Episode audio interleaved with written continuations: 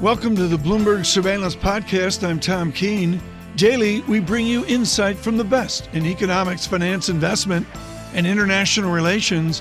Find Bloomberg Surveillance on Apple Podcasts, SoundCloud, Bloomberg.com, and of course, on the Bloomberg. Vince Reinhart with us, and it is a timely conversation because so much of what we heard at the World Economic Forum meetings was about core theory. For years, he led the theory study at the Federal Reserve System and was way out front uh, with a number of other lead economists on driving forward the terms, the words, and the jargon of the Fed. He is, of course, Mellon chief economist, and he joins us this morning. Vince, uh, one of the words that John and I heard uh, uh interview after interview was either tool or toolkits as well. What is the toolkit that Chairman Powell has at the press conference this afternoon? What's available? Uh, pretty limited in the sense that uh, I think they still believe that the funds rate is in the right place to keep the economy in a good place. Uh, one thing you'll never hear from a central banker is admitting admitting defeat.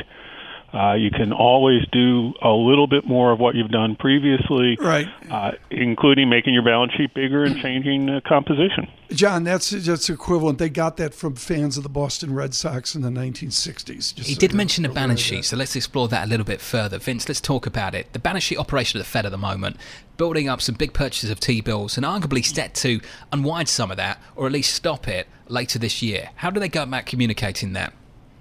Uh, so I think that um, they have a problem in terms of the repo market, uh, and their solution is brute force, i.e., put so m- buy so many assets, you've created an ample amount of reserves, and so the fu- the repo rate and other overnight re- rates won't spike.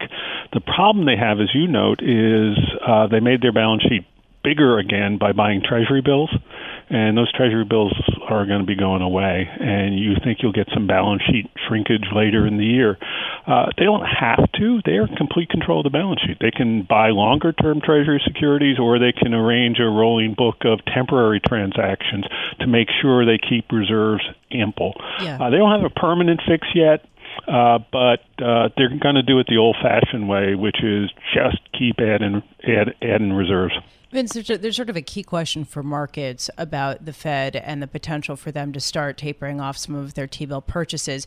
Just how much of an effect has their uh, balance sheet expansion that we've seen over the past six to eight months had on risk assets? And Bill Dudley, former New York Fed president, who's going to be coming on the show uh, later on with, with, with John and Tom, writing in a, in a, Bloomberg opinion piece, I am skeptical that the Fed's balance sheet expansion is having a major effect on U.S. stock prices. Do you agree?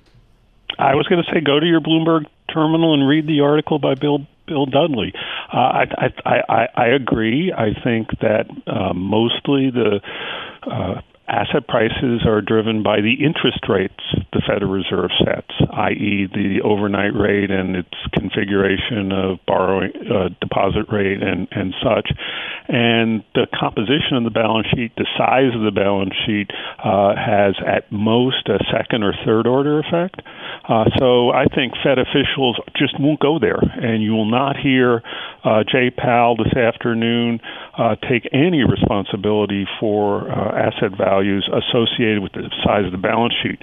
Where he has to take responsibility uh, in terms of asset values is the lowness of, of the overnight rate. The problem at the moment, though, Vince, and I think you'll appreciate this, and it is a clearly well laid out argument from the former New York Fed president this morning.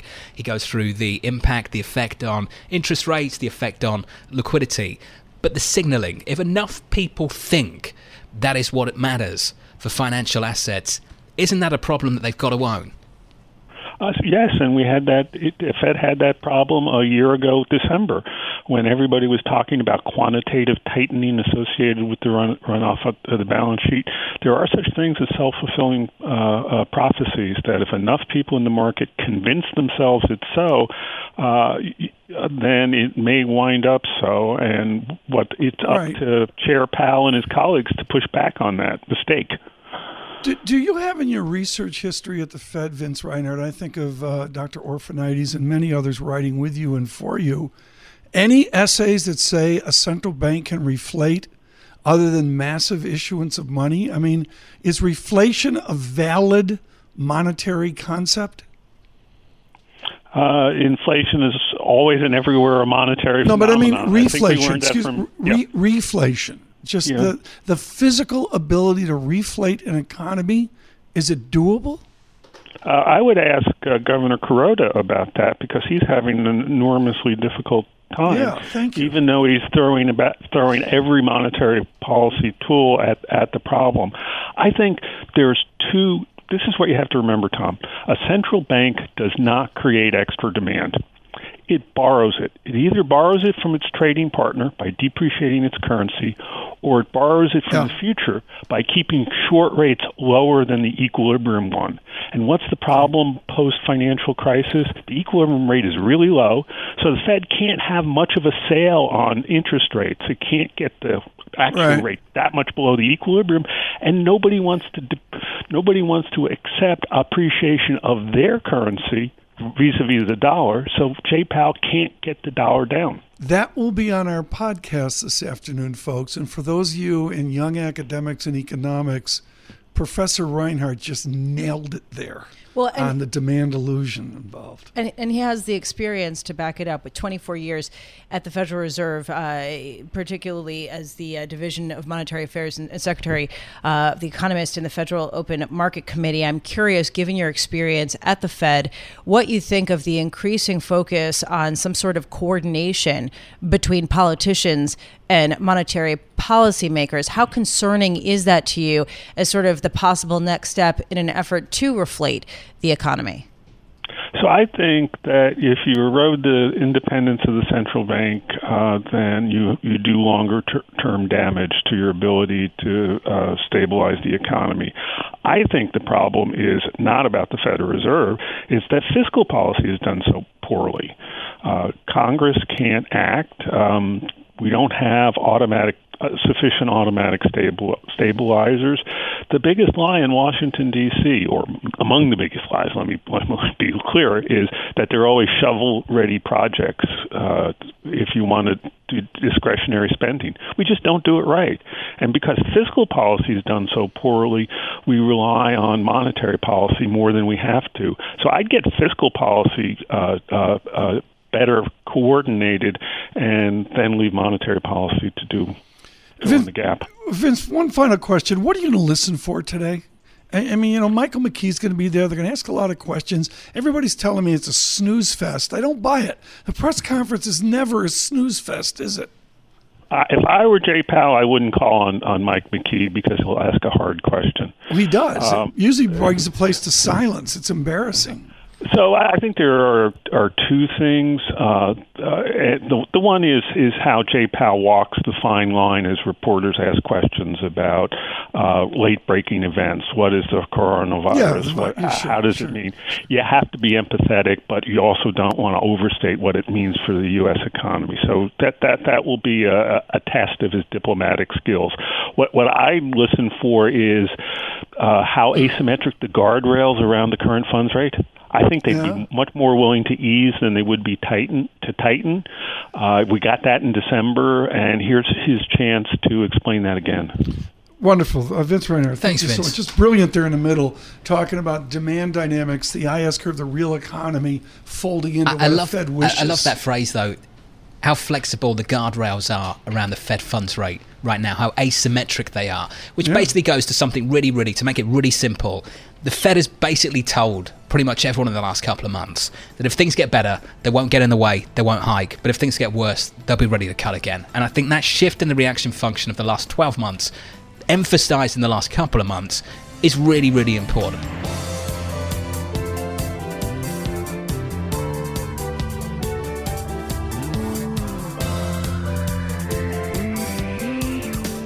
The interview of the day, synthesizing in economics with finance and investment. And I wish you could have been with us, folks, on the commercial bank as we talked to the former president of the uh, New York uh, Central Bank, and of course, William Dudley, associated for years with defining Goldman Sachs uh, economics.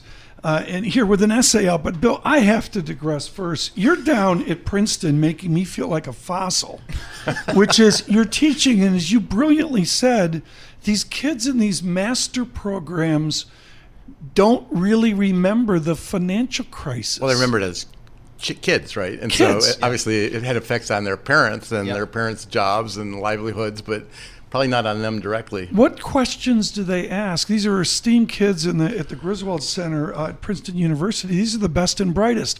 What questions do they ask about the agony we all lived? Well, I think they're particularly interested in okay, in the fog of war, when everything is starting to break, what do you do and why do you do it, and what do you know and what don't you know, and how do you make decisions under uncertainty? Do you go back to foundational economic theory? I mean, are you quoting these bright kids, ISL, you know, Hicksy and ISL? Uh, it's, it's not. It's not so You much. know- it's not deep in economic theory. It's more about how the financial system fits, fits together, all the pieces. so you talk about the roulette wheel you had at the Eccles building as you spin the, the, ball. the growth of the investment banking business, the secu- you know the growth of complex securitized products, you know the bad uh, subprime mortgage underwriting, you know all those things that fit together that causes the financial crisis. So, Bill, we were just talking in the break.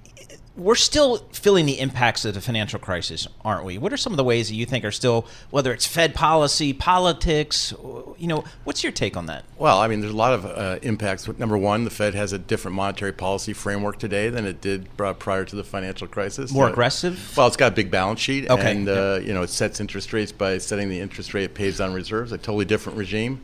We have a different regulatory and supervisory regime. We have the you know Financial Stability Oversight Council. We have all the things that the Dodd Frank Act did, um, and we have a very bl- bl- different political environment too. I think. You have an important essay out today. It was an essay, if it had been released in Happy Valley called Davos, you would have been thrown in a snowbank. uh, Dudley against the consensus. There are much better explanations for the recent rise in stocks than Fed T bill purchases. Nobody in Happy Valley agrees with that statement. Discuss now why conventional monetary accommodation is really why we've seen the lift versus balance sheet dynamics. Well, people have basically made this claim that because the Fed is buying 60 billion of Treasury bills a month, that that's why the stock market's gone up. We heard this in every 10%. interview. and I, I just find that uh, not compelling at all because there's a much better explanation. The better explanation is the Fed eased interest rates 75 basis points last year. Second, it said that monetary policy is on hold until we get inflation well above two percent, and so and the and the economy looks fine. So you have a situation where the Fed is friendly, the economy is fine, and of course that's how, why equities are going up. And you learned this at Berkeley many years ago. I mean, I grew up in the aerospace game, which the x-axis matters. Everybody's focused on the y-axis, and to me, in the last 90, 100 days, the dialogue has been to shift the x-axis out longer, and even the belief in going out the x-axis in time has led to accommodation. You know, they're not going to move for a while. Well, they've they've they basically changed their regime. Uh, Before it was like we need to get to neutral at about the same time that the economy gets to full employment. Yeah, exactly. Now now they have a different regime, which is we're basically going to stay here until we actually see Chan- inflation. oh my word, Dudley channeling James Bullard. It's Bullard. It's a surveillance exclusive. So, Bill, so the, this, you know, the sixty billion dollars of uh, T-bill buying is that just? You think that's kind of the new normal, or is just is that No, kind of no. is it reflecting the growth of the economy? What do you think is going on there? They're just trying to catch up and get enough bank reserves in the system. They basically found out in September last year there weren't enough reserves in the banking system, and that's what caused that spike in repo rates. And the solution to solving that spike in repo rates is to add more reserves to the banking system. is this system. the permanent solution we've been Uh, waiting for? Well, I think this will take care of the problem of big spikes in repo rates. And then the next question is are they going to go a little bit further and introduce a standing repo facility to put a cap on rates? You know, so if, the, if upward pressure develops, you go to the Fed standing repo facility and there's no upward pressure on repo rates. I think that's coming, but they have not made a decision on so that. did the New yet. York Fed get caught flat-footed? Did they miss something? Was it a mistake? Was it? Well, I think what happened? happened was nobody knew what the underlying demand for bank reserves were was because we changed the regulatory regime pretty significantly, and we found out in September that the demand for reserves was a bit higher than what people uh, anticipated. Uh, it was higher than what banks told the Fed their demand for reserves was because banks actually had a buffer above the level that they had told the Fed. So a bank might say, look, we, we, we don't want to have reserves fall below $100 billion. Uh, that's what they tell the Fed. But in fact, they want to hold 120 billion, 130 billion of reserves because they want to make sure that they stay above 100 billion dollars. And so, if every every bank in the system does that, the demand for reserves is bigger than what people uh, anticipated. anything? Any action this afternoon at FOMC at two o'clock, or is this No, going to you be? can't say It anything. could be it could be the most boring meeting Okay. in a very long time. But we will cover Wait, it is in Is detail. it, is it going to be a snooze fest? I mean, to me, a snooze fest is And- where there's a lack of I mean, obviously, you know, it depends on what the chair Chair Powell says in the press conference. If he if he talks about uh, you know what some of the uh, pro- pro- programs that are likely to be undertaken to address the repo market Right. over the long term. Like if he talks about a standing repo facility, that'll be newsworthy. But in terms of actual monetary policy, Right. they're not going to change rates, and they're and then he's going to basically tell people again, we're not changing rates for quite a while. I got to ask you the question that, that was rampant at Davos. Certain parties suggest the business cycle has been removed, the boom bust cycle's gone because as we've dampened down to the zero bound, this time is different. There'll be a leaden feel, a less volatile feel to the cyclical economy. Do you buy that idea? I buy it to a degree. I mean, I do think there are reasons why the economy is less cyclical. It's a more open economy. Uh, we have a bigger service sector relative to a smaller goods sector. Uh, businesses have better information about what's happening to their demand and to inventories. But the idea that the business cycle has been repealed, boy, talking coming back to the financial crisis. Remember all the things that we heard prior to the financial crisis Yeah, that could never happen. It was your fault. I would, not, I would not want to subscribe to the idea that the business cycle is dead. Oh, William Dudley, thank you so much. A former president of the Federal Reserve System, teaching an interesting master's level class at Princeton uh, right now, out with an important Bloomberg Opinion article. We'll do much more with this interview uh, today.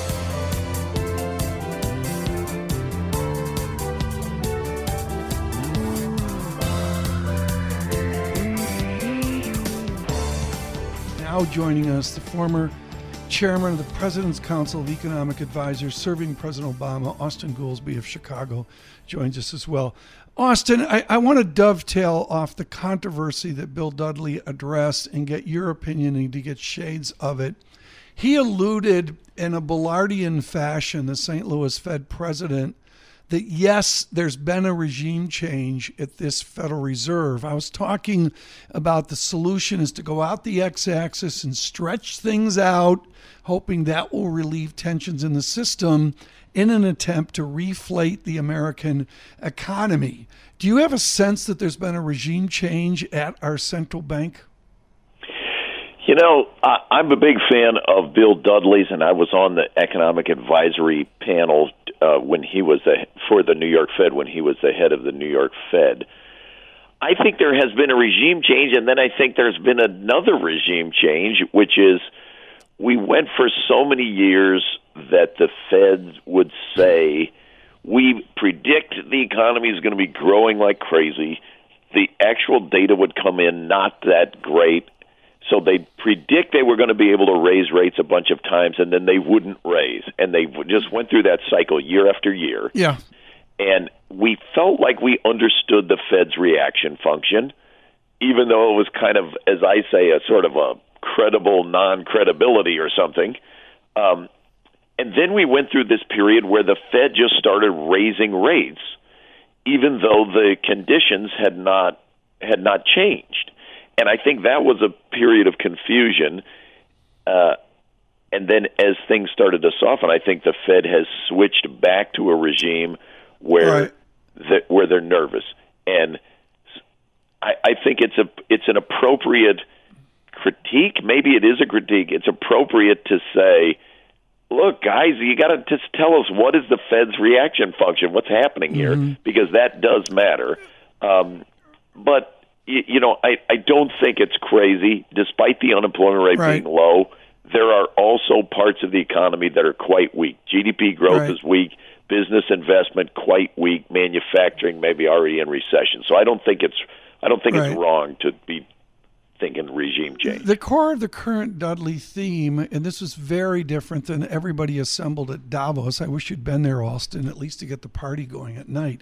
But but Professor Goolsbee, the theme there is QE QE. The banks, it's all their fault with QE, and Dudley aggressively pushes against that, suggesting blunt traditional accommodation and a few other matters is actually what is sustain this economy. Do you buy the Dudley thesis, or it is that this is just QE six or whatever it is? Well, I I guess I mostly buy the Dudley thesis that that rates are the big driver, and I guess I base that partly on the evidence of what QE actually did is modest. We had a huge QE, and on the mortgage rate side, you see some traction. On the Treasury side, mostly pretty modest traction. And if you go look at Japan, or if you look at at circumstances where the QE was even bigger, it's it's modestly effective. Eh, so we don't have a great idea as, as you if you roll off QE or you roll onto QE, does that really where the rubber hits the road make as big a difference as as as actually cutting rates does? So, Austan, are you of the opinion that this Federal Reserve is more than likely to stay on the sidelines for the foreseeable future here? We'll certainly hear from them this afternoon, but is that kind of your expectation for 2020? In the immediate term, yes. Um, I've actually been a little nervous, even before the possibilities of, of coronavirus freaking people out. I think that it, it ought to be a more of a yellow light to see these cyclically sensitive sectors of the economy, like manufacturing, doing as poorly as they are. That ought to put a warning light on people's radar screen. Not to have a horrible mixed metaphor there, but um, I think the Fed should be a, little. I, I think the Fed is in the mindset that they're they're looking for problems, and that might mean that the Fed, rather than sitting on the sidelines, if things got worse, I think the Fed would get more accommodative and might even cut rates. So, Austan, I think you know certainly the markets appear to be saying, as it relates to the economy, yes, we know manufacturing is in a recession. Business investment is weaker than uh, most would like, but the consumer is still there, still powering this economy. Do you think that's how how the Fed kind of looks at it? I think so, uh, and I don't. I don't think that's wrong. You know, it's kind of a tale of two economies. The consumer looks great. The job market very strong. We still can't understand why wages aren't growing faster if the unemployment rate is like this. But anything on that consumer and job side looks quite robust. It's just the overall growth isn't high, productivity growth rate isn't high, manufacturing and and for sure anything that has to do with trade has been kind of in the dumps.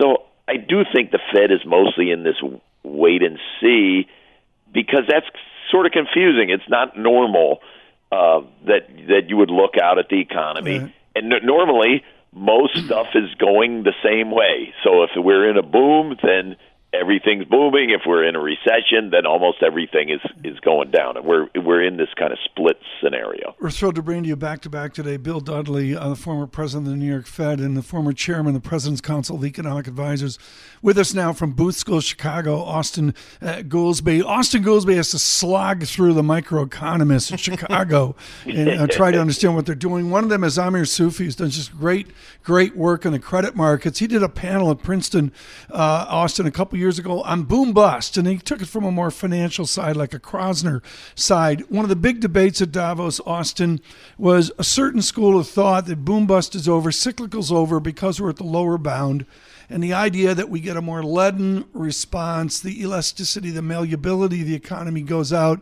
because we're at the zero bound. Do you buy into that? We got huge pushback from Carmen Reinhart and frankly William Dudley on the idea that, you know, I'm sorry, the boom bust cycle's still out there. Is it? Uh, look, I think it is. I uh, Amir Sufi is one of my best friends. His his office is two doors down from mine. Um, he's he's done amazing work, really path breaking work about the importance of debt in the economy and the ways that it can can burden you right. and any recovery from recession. Uh, that said, I don't think he feels as strongly on this question of is the boom bust cycle over. I th- I think Sufi for sure believes there's still booms and busts. I have always said whenever you start yeah. seeing people say the boom bust cycle is over and and the great moderation and they're we we don't have to worry right. about recessions anymore. That's a time to go put the money under the mattress okay. because then the the cycle will be back. And I I really you know yes this is the longest expansion we have on record. Um, the, to conclude from that that the the business cycle is over, Right. I think is a little dangerous. Well, I let's think it's a fold this in. We're going, premature. uh, uh, uh, Paul Sweeney. We're going all Booth school here, just to keep Austan happy. It won't come It's back. still GSP to unless me. we do that. Phil Swagel, and this isn't even in the news flow, Austan, with all the serious stuff out there like the virus. Swagel's now holding court at the Congressional Budget Office. Again, another victim of the Booth school Chicago. He taught there for years. I mean, Phil Swagel trotted out yesterday trillion dollar deficits. Go all Dirksen on us. Austan Goolsbee, can we handle the pernicious tendency of repeat trillion dollar deficits? Uh, well, yes, we can handle it. And the thing that Swagel emphasized, and is the right thing to emphasize, is what's the scary part of this is not the repeat trillion dollar deficits in the sense that when we've had trillion dollar deficits before or comparable as a share of the economy, it's always been only two things cause that big recessions or large wars. That's it. This is the first time ever that you're seeing deficits exploding like this at a time of boom. And that is overwhelmingly, the Congressional Budget Office data shows overwhelmingly that is because the tax cut did not pay for itself. It Yeah. lost literally hundreds of billions of dollars per year of revenue. And the CBO showed here's what we were projecting the revenue was going to be, Yeah. and here is the revenue coming in hundreds of billions of dollars per year, less than that. We're gonna get you and back- that is a that is a problem. Yes, we can handle it, but as I say, the problem of deficits is not that they drive your interest rate up and we have a fiscal crisis. The problem of deficits is that you have to pay back the money, and so in the f- future years, we're just going to be paying more and more of our Yeah. budget in interest and have less and less Yeah. for all the priorities. We got to get you back on Austan Goolsbee. Brilliant here. Thrilled to have Bill Dudley, Austan Goolsbee back to back.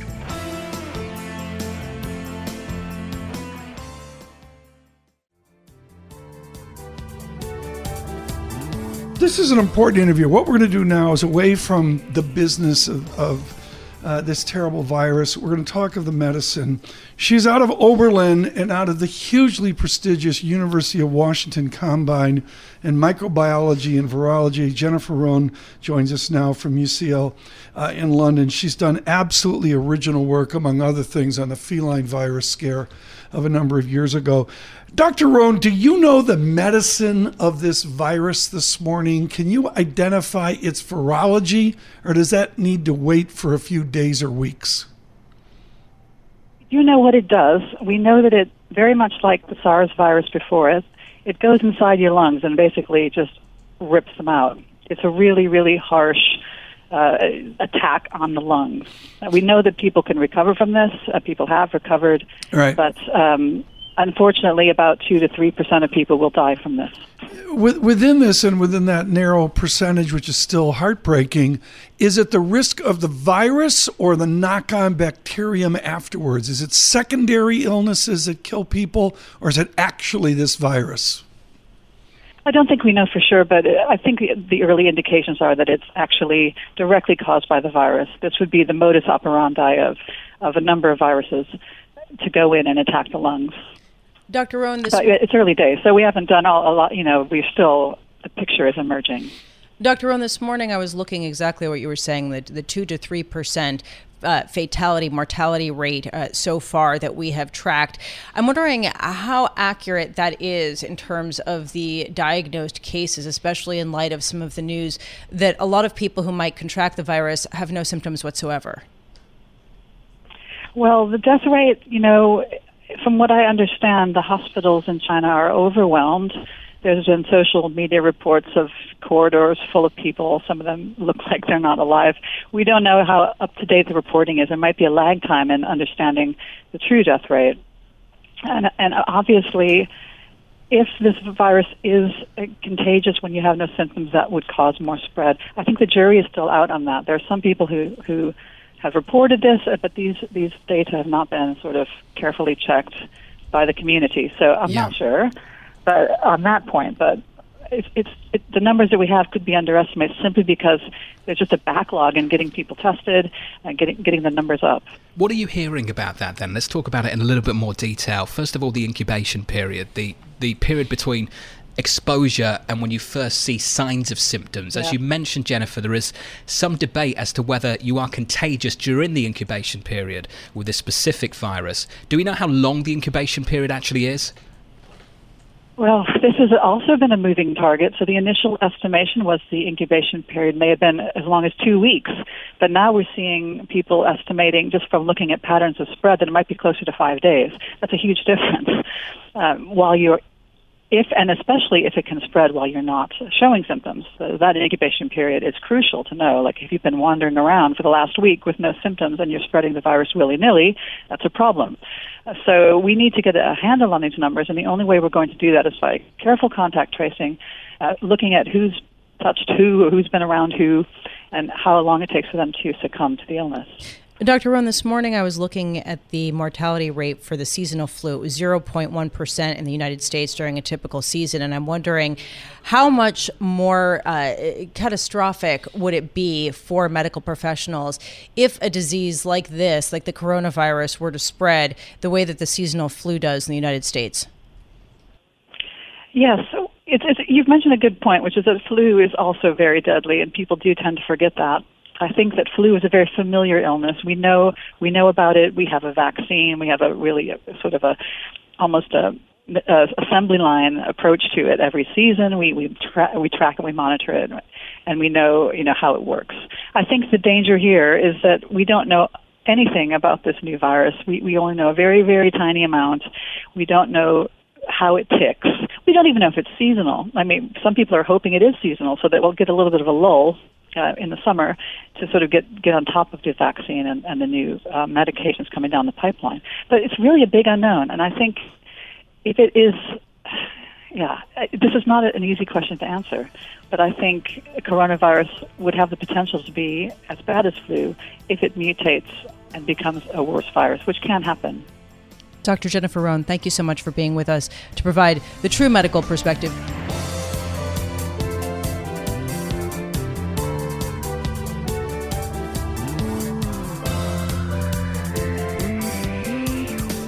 Apple is the stock to watch in early trading time. It's up by 1.6% in and around session lows, but still firmer and on course for all time highs in and around the opening bell. The media discussion will be fanboys versus the Apple gloom. There has been a more intelligent discussion on the sell side around nuance. Mr. Ives joins us now. He has been an Apple bull. He has provided intellectual leadership on the path ever higher. Dan, congratulations. What was the nuance? What was the thing that reaffirmed Ivesian uh, optimism? Yeah, it's to me, it's really about the iPhone 11 product cycle. It's much stronger than anyone could have anticipated, especially in China. That's the fuel in the engine. And if you look at numbers and guidance, it was a masterpiece for Cook and Cupertino. A blowout print, according to you, Dan, and your price target's 400. Your street high. I just wonder though, reflect on what some of your peers are doing at the moment. Are you uncomfortable just how many of you are chasing with this, raising your price target morning after morning and still not keeping in touch with where the stock is, Dan? Yeah, it's a good point, and I think that's one of the bull bear debates here. Is this a hype cycle? And I think what you saw last night is that it's real. I mean, you look at the upgrade cycle: 350 million, 925 million phones in a window of upgrade opportunity. Going into a transformational 5G cycle, I could tell you in 20 years of covering tech, I think it's one of the more transformational cycles I've seen and that's why I think Apple has a four in front of it a year from now. But Dan, you're making a big point here. You're emphasizing the hardware. And as a lot of people saw this multiple go through the roof, they were emphasizing the shift to services. Now, I want you to help our audience understand the appropriate multiple to put on this company and whether you're valuing a super cycle on the hardware side or the shift to services. Which one is it, Dan? Yeah, I think it's really some of the parts. I mean, if I go back three years ago, the services business, when it was 30 billion, wasn't getting a valuation. Today, that's going to be a sixty billion dollar revenue stream. We think that's worth six hundred billion. The services piece, the actual hardware, the Rock of Gibraltar, the iPhone, 1.2 trillion. So on a sum of the parts, What is it? Think that's worth, um, you know, in, in, into the four hundred dollar range. Okay, so it gets you out to four hundred dollars, but you got share. They bought back twenty four percent of the stock over five years. Fold in share buybacks, dividend growth into some of the parts, and give me a number to pennies: four hundred and twenty six dollars thirty two cents, four hundred and forty eight dollars twelve cents. What is it? Yeah, I mean, to me, right here, I think bull case 450 in in terms of where I see this going, What do you think they and I think you could. Yeah, where's it? what, what do you think they should do with the 270 billion dollars of cash they've got? Well, I think they'll do an accelerated buyback again in the next six months, and then I do believe they're going to carve out about ten billion for M and A, and it's going to be continued innovation. But they're going to be cash neutral, and that's why right now Apple has more cash in some countries. They're going to continue to do that and give it to shareholders, which is why, I- even though it's a debate, that, that that's going to continue to drive stock higher. Excuse me, we're having a surveillance moment here. Dan Ives is killing me with the optimism. It's time to get out the HP 12C. Lisa, continue. I will say though, you say M and A. Are we talking about buying something like Netflix, or are we talking about small suppliers and small services uh, coordinators that might be potential opportunities for diversification down the line? Yeah, I think from a content perspective, I look at the three biggest um, candidates as Lionsgate, MGM, or an A24 in terms of from a studio perspective for a content. And I think that's that's the missing piece right now, and from a content on the streaming side. And to Tom's point, you know, if I look at if I look at the services piece right now, I think that's going to be the next step because if they're successful there, that adds another fifteen dollars per share based on our math. Dan, you could drive a truck through the estimate range for the next quarter, 63 billion to 67 billion. We're into the unknown here in China, aren't we, Dan? And I just wonder what clarity you got from the call yesterday. Yeah, I mean, obviously, coronavirus, especially given China, not just demand, but from a manufacturing perspective, extremely important for Apple. I think they did a good job hand holding investors. It's a wider range, just like you talked about, but we've quantified about 3% of units, worst case, could shift from March to June. This is just So pushing demand out, Dan. that- Just to be clear, you're just pushing demand out to the next quarter. it's a pure timing pushing demand out. I don't view any manufacturing restriction in terms of Foxconn where we are right now. If obviously this continues to get worse and we go into March, then it becomes an issue. Okay, we got to get the camera out here. Lisa's doing it. I've just done the HP 12C. We got to help young Ives here with the help. If you extrapolate $2 trillion, Dan, write this down $462.31 per share. $461.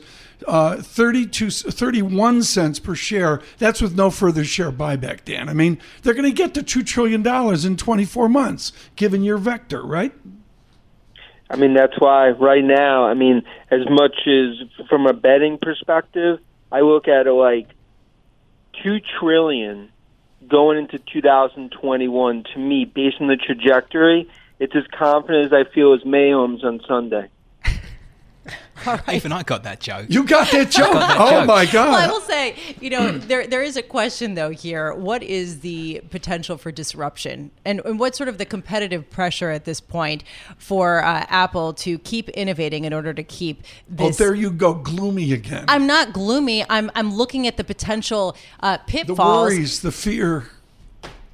Help me out here, Dan. Yeah, yeah. I think I think the biggest thing that they proved, not just last time, but over the last year, when you look at AirPods, AirPods going to be five percent of revenue this year. Eighty-five to ninety million units they're going to sell. So from an You're killing Tom, by the way. comes- Killing him. well, well, and it and, and, and it comes down to when you look at AirPods, that's that's really been a huge part of the innovation. They're going to have to continue to innovate, but ultimately, right now, for the next twelve to eighteen months, it's Rock of Gibraltar iPhone services. That's how you get to the Tom Keene 462 price target. Oh, listen. Oh, I'm going to get in trouble. It's the Tom this. Keene price target. Tom's gone from a triple leverage No, cash no, fund but- to a but- two but trillion dollar price target. No, but real realistically, right now, if you look at the setup right here, Yeah. I could tell you if I looked at Apple the last decade, I've never been more bullish in terms of the setup and where I see Yeah. it going. Like full disclosure, and Emily Hoskonchel just emails in. Emily and I sat out in Cupertino once they flew us out, uh, and we were under the uh, platinum record of uh, Gwen Stefani of No Doubt, trying to explain the podcast business. John and you and I, we're talking our book, folks. John and I have been hugely affected by the success of these podcasts. At We're Apple. almost, almost at a million downloads every single month. We'll stop talking our book. we now got to jump about- there. Lisa's kids started tuning in. And Let's talk out. about some options out there, Dan Ives. Some people have mentioned in the last 24 hours that I can get Facebook at a lower multiple, spinning off much higher top line growth. Why do I want to own Apple at 24 times earning? Dan, you don't just cover Apple. Look at the other tech firms that you mm-hmm. cover at the moment. Why would Apple be top of the pile, top pick? Well, look, I mean, Facebook, we're we're still extremely bullish on as well. But but but and, and what I continue to believe, Fang names have another twenty five percent higher this year, and I I think you have to sort of diversify in terms of that Facebook bet as well as Amazon. But to me, in terms of a transformational cycle, you Yeah. look where Apple is today. You look where what happened last night. That really now gave credence to what I believe is going to be a historical bull cycle for Apple that we're only halfway through. Uh, very good. Dan Ives, congratulations on your call. Greatly appreciated. He is with uh, Wedbush.